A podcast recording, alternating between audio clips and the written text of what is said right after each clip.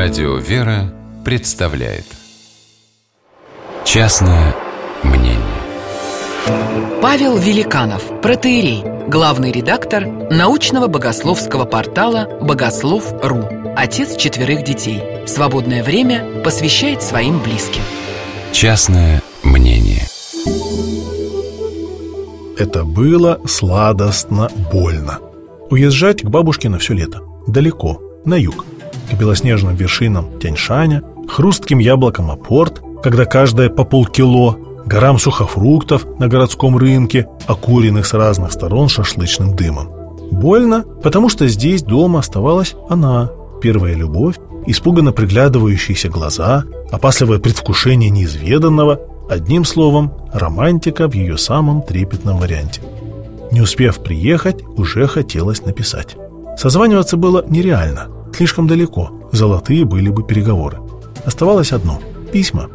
Благо, что в те давние времена почта работала исправно, мессенджеров и социальных сетей не было, и расстояния ощущались вполне физически. И вот ты садишься за прадедушкин дубовый стол, испещренный чьими-то шаловливыми ручками, может, даже твоими же, раскрываешь чистую тетрадь на середине, чтобы легче было выдрать страницу, и зависаешь в растерянности. Как начать? Нет, конечно же, хочется сразу написать «Маша, я тебя люблю». Но пока я и сам не знаю, люблю ли я ее или так, только что-то повеяло откуда-то. Это будет явный перебор. Так, а если просто «Моя дорогая Маша»? Ну, неплохой вариант. Но я так ее ни разу еще не называл. А вдруг она воспримет это как фамильярность? Какая она мне дорогая? Как мама? Я же никого, кроме мамы, в жизни дорогой не называл. Нет, не пойдет. Здравствуй, Мария. Ой, ну это вообще странно. Еще на «вы» можно добавить. Подумает, что точно издеваюсь. Ладно, все решено, и податливый шарик ручки тщательно выводит на листе. «Привет, Маша!» А дальше-то что? О чем писать-то? О своих наметившихся, но еще не то что не оформившихся, даже не до конца прорезавшихся чувствах? Не, в таких вопросах торопиться не надо. Тем более играть роль влюбленного. О том, какая здесь погода? Разве будет ей это интересно? Или, быть может, рассказать о том, чем мы занимаемся с друзьями? Про наши шалаши, про то, как забрали в милицию после десяти вечера, как я чуть не свалился в бурный горный поток, когда ходил на пленэр, благо этюдник за куст зацепился и буквально спас меня. Картины проплывают передо мной, сменяя одна другую. Теперь только выбрать и красиво описать. Да, вот это, думаю, будет ей интересно.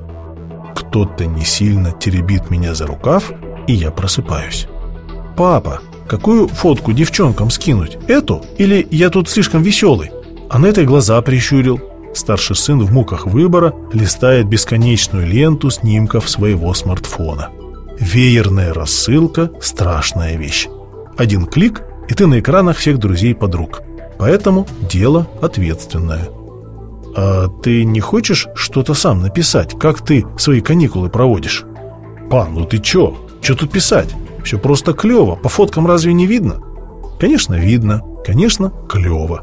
Да только грустно от того, что наши дети могут так и не ощутить все волшебство, всю магию слова, перед которым самые высокотехнологичные гаджеты так и останутся всего лишь бездушными железками, передающими скорлупки чужих впечатлений.